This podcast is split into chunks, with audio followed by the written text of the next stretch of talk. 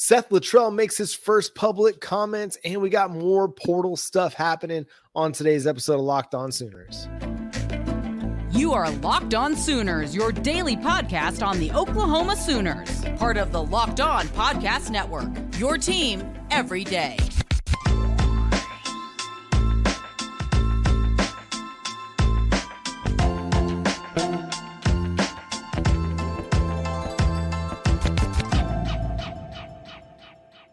What's up, Sooner Nation? Hope you had a very Merry Christmas. Welcome to Locked On Sooners. Thank you for making Locked On Sooners your first listen every single day. Today's episode is brought to you by FanDuel. Make every moment more. Right now, new customers get $150 in bonus bets with any winning $5 money line bet. That's 150 bucks if your team wins. Visit fanduel.com slash locked on today to get started. My name is John Williams. You can follow me on Twitter at John9Williams. My buddy here is Josh Helmer. You can follow him on Twitter at Josh on Ref. And Josh, the man, Seth Littrell, new offensive coordinator for the Oklahoma Sooners, took to the podium today or on Tuesday uh, in preparation for the Alamo Bowl and had some very interesting things to say.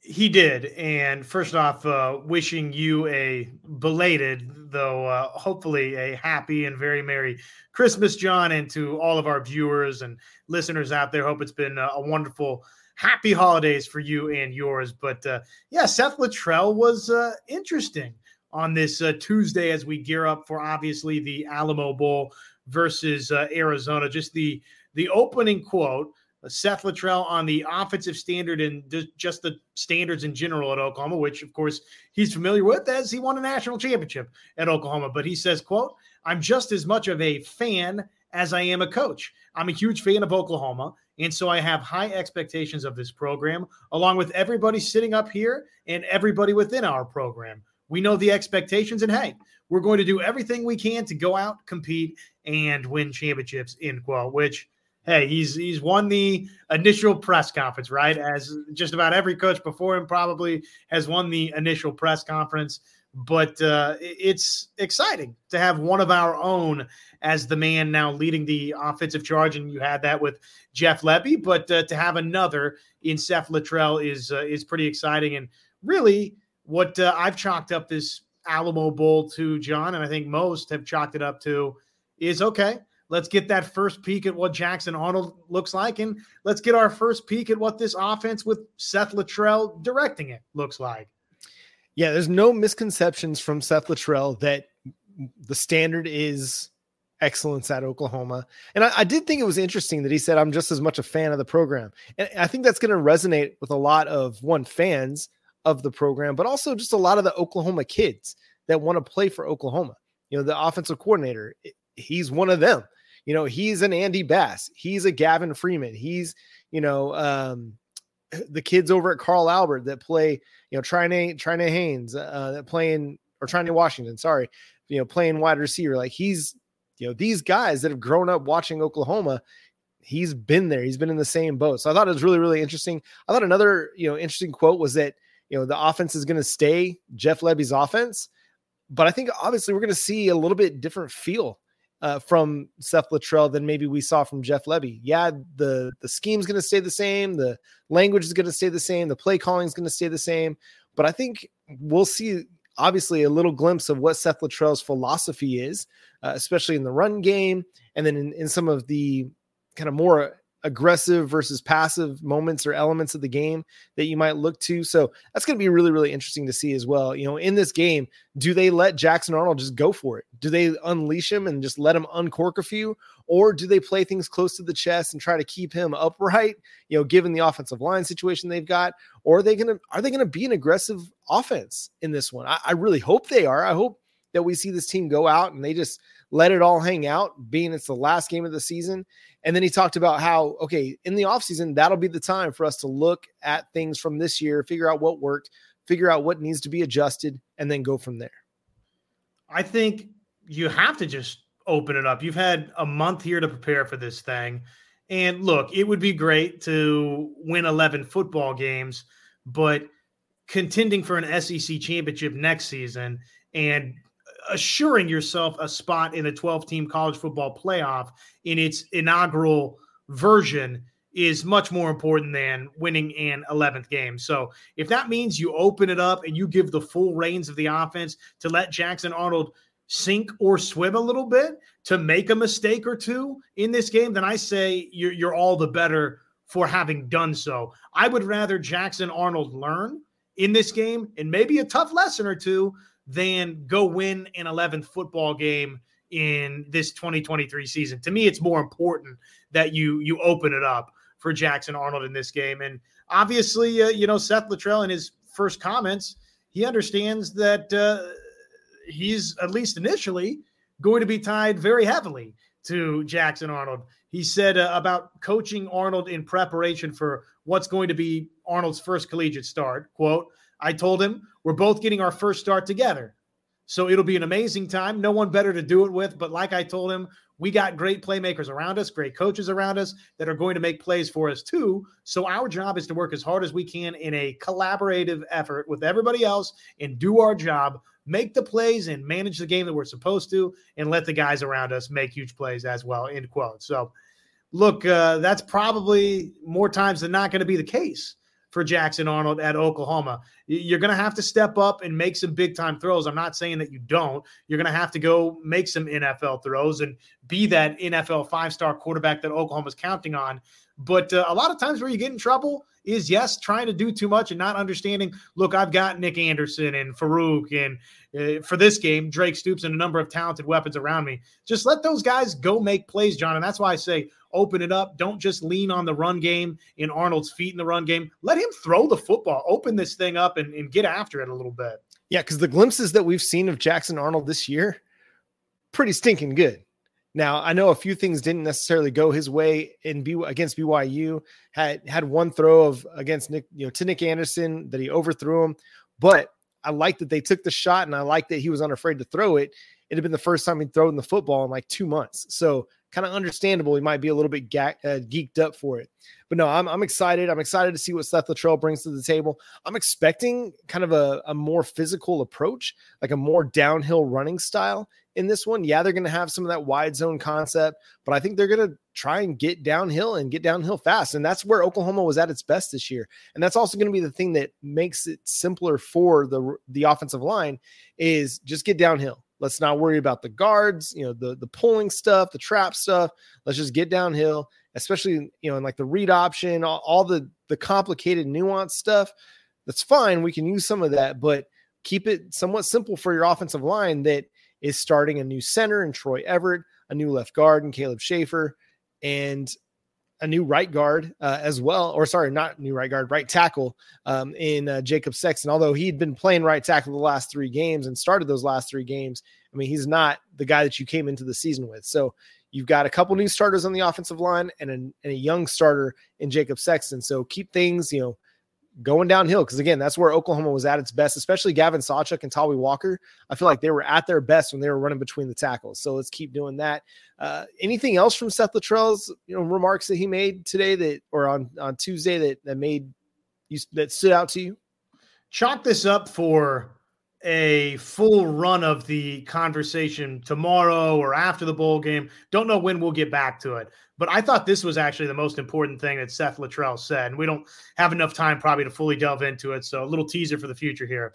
Quote, looking back, now having been a head coach, I'll be a much better assistant than I ever have been because now I know what that guy feels in that seat each and every day. All the decisions and things that he has to do on a daily basis plus the fact that there's football also involved. It's a very challenging job. There's a lot on the head coach's plate, and I want to do anything I can to take pressure off him. Talking about Brent Venables. So, like I said, uh, you know, for some of the dissenters that were out there about, well, I, you know, I wasn't crazy about the, if you want to call it a failed head coaching tenure. Again, I, I think we've gone back and forth on, okay, what is the definition of a successful tenure where he was uh, as a head coach. I, I, wouldn't qualify it myself, describe it myself as a failed uh, tenure, but that to me was the most important thing that Seth Littrell said. Yeah, we'll definitely dive into that on our next show as we get ready for the Alamo Bowl. But we've got another offensive lineman that Oklahoma's added and some transfer transfer portal departures to discuss here on Locked On Sooners after the break. With the holidays coming and going here. That means the weather, it's getting frostier, but for this last little bit, as we uh, close down the NFL regular season and head on into the NFL playoffs, the weather gets colder. The NFL offers, oh, they stay red hot, baby, with FanDuel Sportsbook. Right now, new customers get $150 in bonus bets with any winning $5 money line bet. So just pick your winner, $5 money line bet. Get that right. $150 in bonus bets for new customers. So that means right now, if you've been thinking about joining FanDuel, there's no better time than right now to get in on the action. The app, super easy to use, wide range of betting options, including spreads, player props, over-unders, and so much more. Visit fanduel.com slash locked on and enjoy the remainder of this NFL season in style. FanDuel, official partner of the NFL. Well, the Oklahoma Sooners have continued to add some portal uh, offensive linemen uh, this week, or actually late last week on Friday, as I'm driving down to Texas for the Christmas uh, break. Uh, it broke that the Sooners added offensive lineman from the University of North Texas, uh, Febechi Nwaiwu. Uh, guard started 20 games for the Mean Green, came in initially as a walk on under Seth Littrell, and then became a freshman All American in 2021, and then an All American Athletic Conference performer.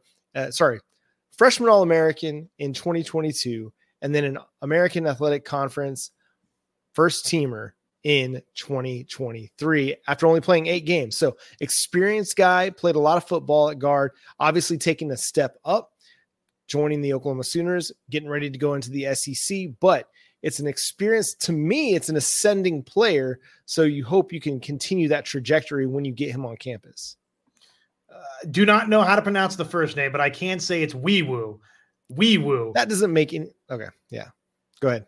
Sorry. For the for the last day. Well, hey, you know, at least so far as we know, because uh, last time I checked, we had uh, a pronunciation on Eddie Pierre Louis for months and months, and then it turned out we didn't have the pronunciation, and then we had the pronunciation after all. So take take what I said with a grain of salt, John. Don't take it as uh, the uh, absolute uh, end all be all here. But for now, Wee Woo, uh, obviously, a lot of starting experience over the course of the last two seasons, twenty games uh, as a starter under the belt, including uh, eight this season. And uh, for a mean green offense that put up a bunch of points, but of course the the All American honors in 2022, the All Conference honors, something you're going to look at, and the relationship to Seth Littrell, who was the the head coach for Wee Woo uh, in the 2022 season. So that part is pretty pretty exciting for Oklahoma. So seems like again this offensive line retooling out of the transfer portal. That's been the uh, mode of transportation for Oklahoma the last couple of seasons for Bill Bedenbaugh and company, and uh, again this year with uh, with Brown and Wee Woo here, and then it sounds like again before it's all said and done, we're still waiting on that Geno Vandemark news, but we still feel good about it. So it feels like, again, Oklahoma has found some guys, John, out of the transfer portal that have started, have played a lot of football. And you would think, if not starters, certainly as depth pieces, they're going to step right in and help Oklahoma. Yeah, they absolutely will. And this is a guy that's played a ton of right guard. And where do you have a need after McKade Mettauer goes to the NFL? You have a need at right guard. Now, you still potentially have a need at left guard. Although I argued with people on Twitter, how many offensive linemen do you need to add in the portal? Well, at some point, you got to start working on developing your guys and you got to give them opportunities to develop. But if you do add a Geno Vandemark, then you've got three portal additions. You should be able to figure out your offensive line from there. And if not, I mean, yeah, you got some question marks, but you've got guys in house that should be able to, to answer the bell. So it'll be interesting because Geno Vandemark, he was a right guard as well at Michigan State. So if they add him, it'll be curi- curious to see who bumps, who bumps over to left guard, or will there just be straight competition to figure out the best five guys across the board? We've seen Bill Bedenbaugh do that in the past, where okay, maybe he has multiple guys that are, or you know, three tackles that are really good, and he wants to have them all on the field. Well, one bumps inside the guard, or or vice versa. He has multiple guards that he likes, and he wants to play them all. Then maybe somebody bumps out to tackle. So it'll be interesting. I, I think like if you were to tell me that this was the only these were the only additions you made, okay, maybe they're not all Americans that you're adding, you know, from the SEC. Okay. But they're really intriguing players in Spencer Brown and Wee that you can bring in and add to the mix and create your offensive line, you've got two veterans now that you could start on the right side, bumping Jacob Sexton over to left tackle, and you've got you know three of your five offensive linemen figured out, and then you can go into camp and and winter ball and spring ball and figure out left guard and center, and you've got seriously pretty good options there in Troy Everett at center, Josh Bates, or at left guard in uh, Jake Taylor, or one of your true freshmen coming in, Eugene Brooks or Eddie Pierre Louis, one of these guys. So you've got a lot of options here along the offensive line. I'd like to see them go into the seat, you know, go into the spring and like, hey, let's develop our dudes and let's see who can get a job. I mean, you're going to have a lot again, a lot of really intriguing options at that left guard spot in particular. And we saw just this last year, Caden Green was able to come in and be an impactful player for you as a true freshman at guard. It's maybe a little bit easier to make that impact as a true freshman than maybe at left tackle. Although the physicality and the size of the guys that you have to block on the interior, it steps up a notch than it does in high school. So there's definitely a big learning curve and a big, you know, physical development that has to take place over the next nine months for some of these guys. But hey, man, there's options there. And if they do decide to add, you know, Geno Vandemark, which based on all the predictions, that's going to be the next, you know, domino to fall for the Sooners. You're looking pretty good at offensive line all of a sudden. So if I sat here today and told you Joshua Bates between now and then big time leap. He's ready to step in uh, in place of Andrew Raym as your starting center of the future, right? Uh, and then if I told you, and we all kind of feel this way, right, that Jacob Sexton is going to be one of your tackles of the next couple of seasons here for you. Uh, if I gave you those two items and then told you that Wee Woo and Brown and Vandemark, two of those names are starters for Oklahoma how comfortable would you then feel about Oklahoma's situation, given that you've also got, you know, the the Howlands of the world, the Heath Ozaetas of the world? Yeah, I mean, I feel I'd feel pretty good about it. You know, if I've got two veterans that can plug into my offensive line, I feel great. And then you can figure out the rest of it with the the guys that you recruited to come be offensive linemen for you at Oklahoma. I, again, I had this argument with people on Twitter on Tuesday, like I, I, am pretty okay with where they're at along the offensive line. Now go develop guys. Go figure out, okay, who are your next best three that you're going to be able to play, or your next two on that interior, on that left side, that center and left guard. Because you got to start developing from within. You can, yes, it's good to add transfer portal additions, but I'd like to see them start building from within and letting these guys get opportunities and or earn opportunities and take those and run with it because you can only rely on the transfer portal for so long before you're no longer able to. Now it's worked out really well. Bill Bedenbaugh's done a great job at evaluating transfer portal offensive linemen and he's figured it out along the way, whether it's Chris Murray or Wanya Morris or McKade Mettauer or Tyler Guyton. They've found really, really productive players along the offensive line.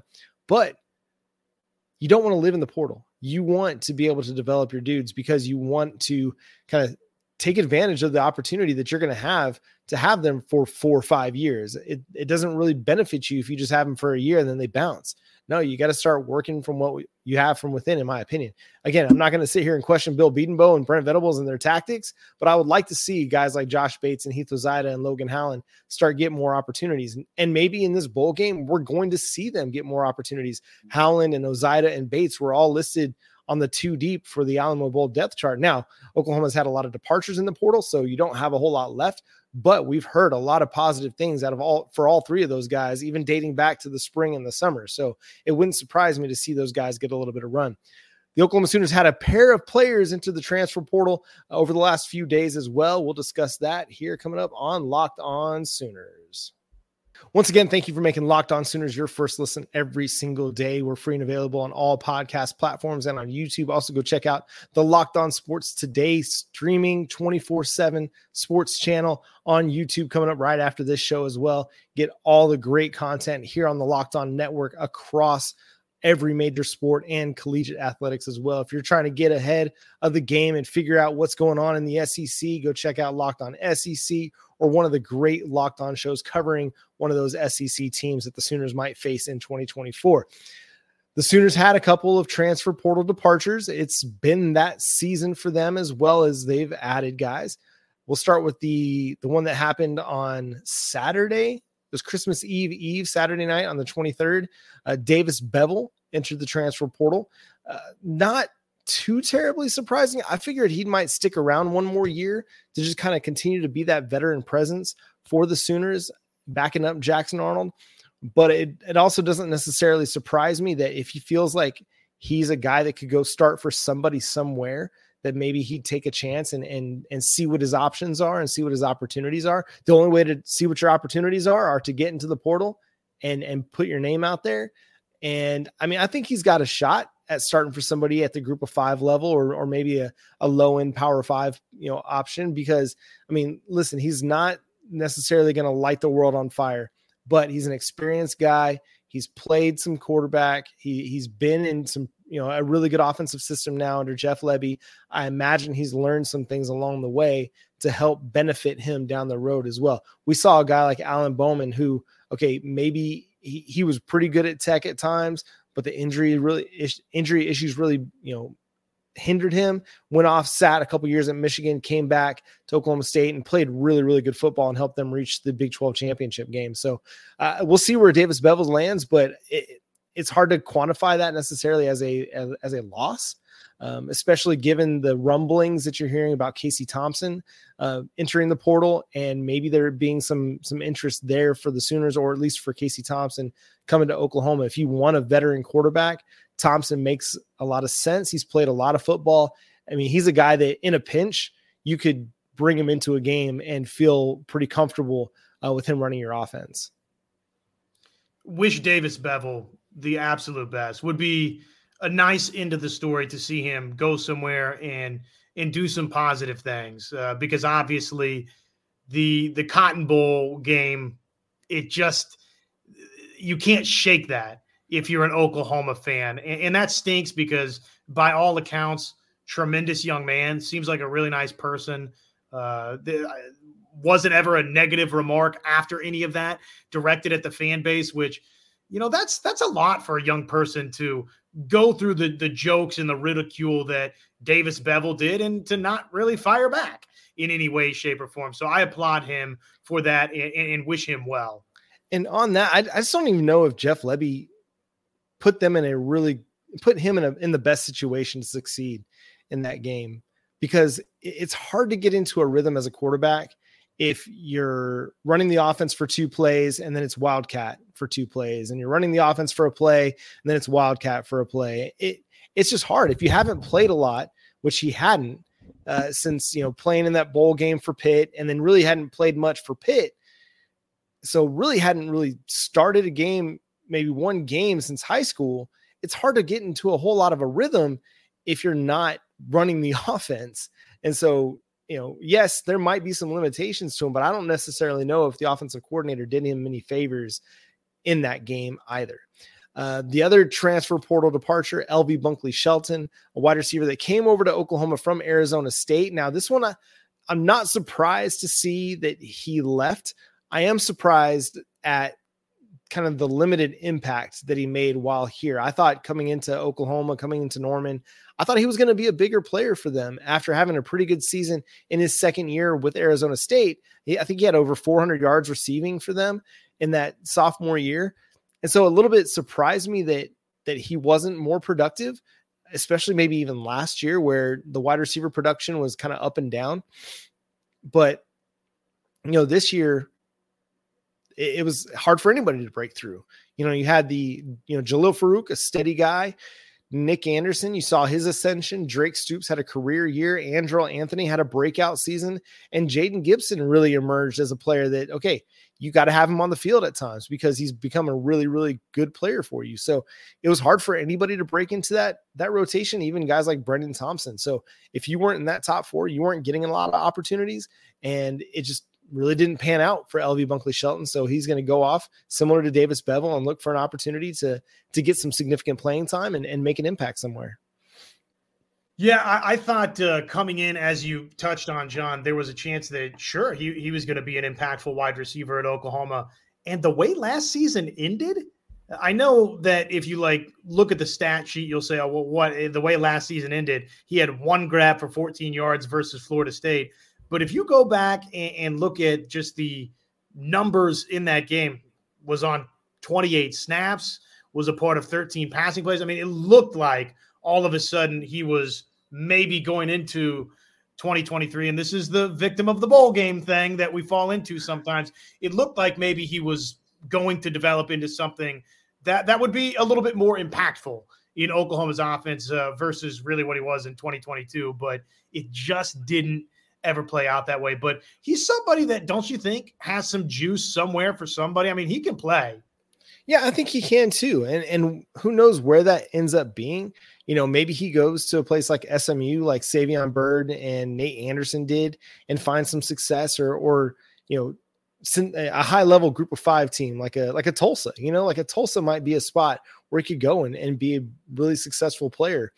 I think there's going to be options for a guy like him because he's got some success. He was in an offense like like Oklahoma where he was able to continue to learn and, and grow and build. But yeah, I, I just feel like there wasn't, it just wasn't going to happen for Oklahoma because of the depth that they already have and coming back next year. And then all of the guys that they brought in uh, in the recruiting cycle, it, it's tremendous the depth that Oklahoma has. And a guy like LV Bunkley Shelton, just the opportunities weren't going to be there.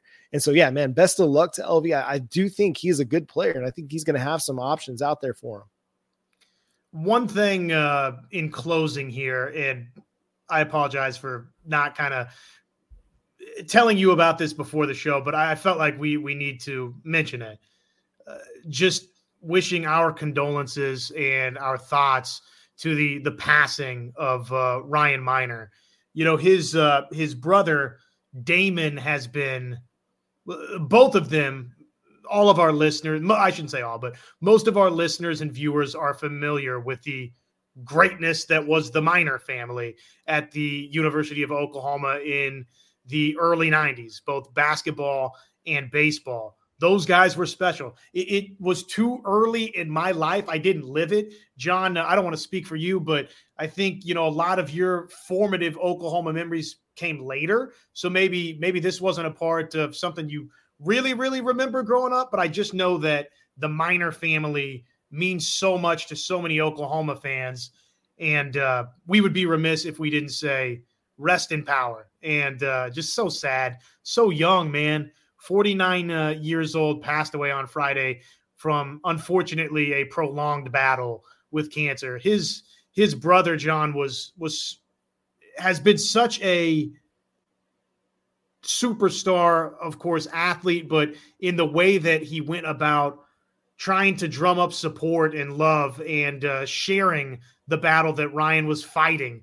Damon was incredible uh, in that way. Put on the the golf tournament that's going to live on going forward at the University of Oklahoma. Uh, I believe this past summer, and Damon was kind enough to come on with us on uh, on the Ref Radio Network to just share the idea behind putting that uh, golf tournament together over at Jimmie Austin. And again, so much of it was to to have have some funds to fight for Ryan, and unfortunately, it just didn't turn out the way that uh, any of us wanted. But that tournament is going to live on. It's going to live on in Ryan's name. And uh, man, the Minor family, I just feel so bad for them. Again, 49 years. Uh, the the world we live in now, John. This is a terrible, long-winded rant, but uh, 49 is just too young, and it's just so sad. Yeah, and there's not much more I can add to it except seeing all of the outpouring of of love toward the family and the memories that people brought up. You're right. I, have not been an Oklahoma fan long enough to have had that a, as part of my experience, but I I can relate through the stories that people share and the memories that people have and when people think of Oklahoma, the Oklahoma Sooners in the 90s, they think of Ryan Minor, you know, whether it's guys like Eddie Radosevich or, you know, a, a, a, number of guys out there just talking about what an impact he made on them as young men or, or even, you know, the, the young ladies that were watching as well, just what Sooner basketball, Sooner baseball was so much of it was Ryan Minor. So, yes, rest in peace. Our condolences go out to the Minor family. Um, and that's going to do it for today's episode of Locked On Sooners.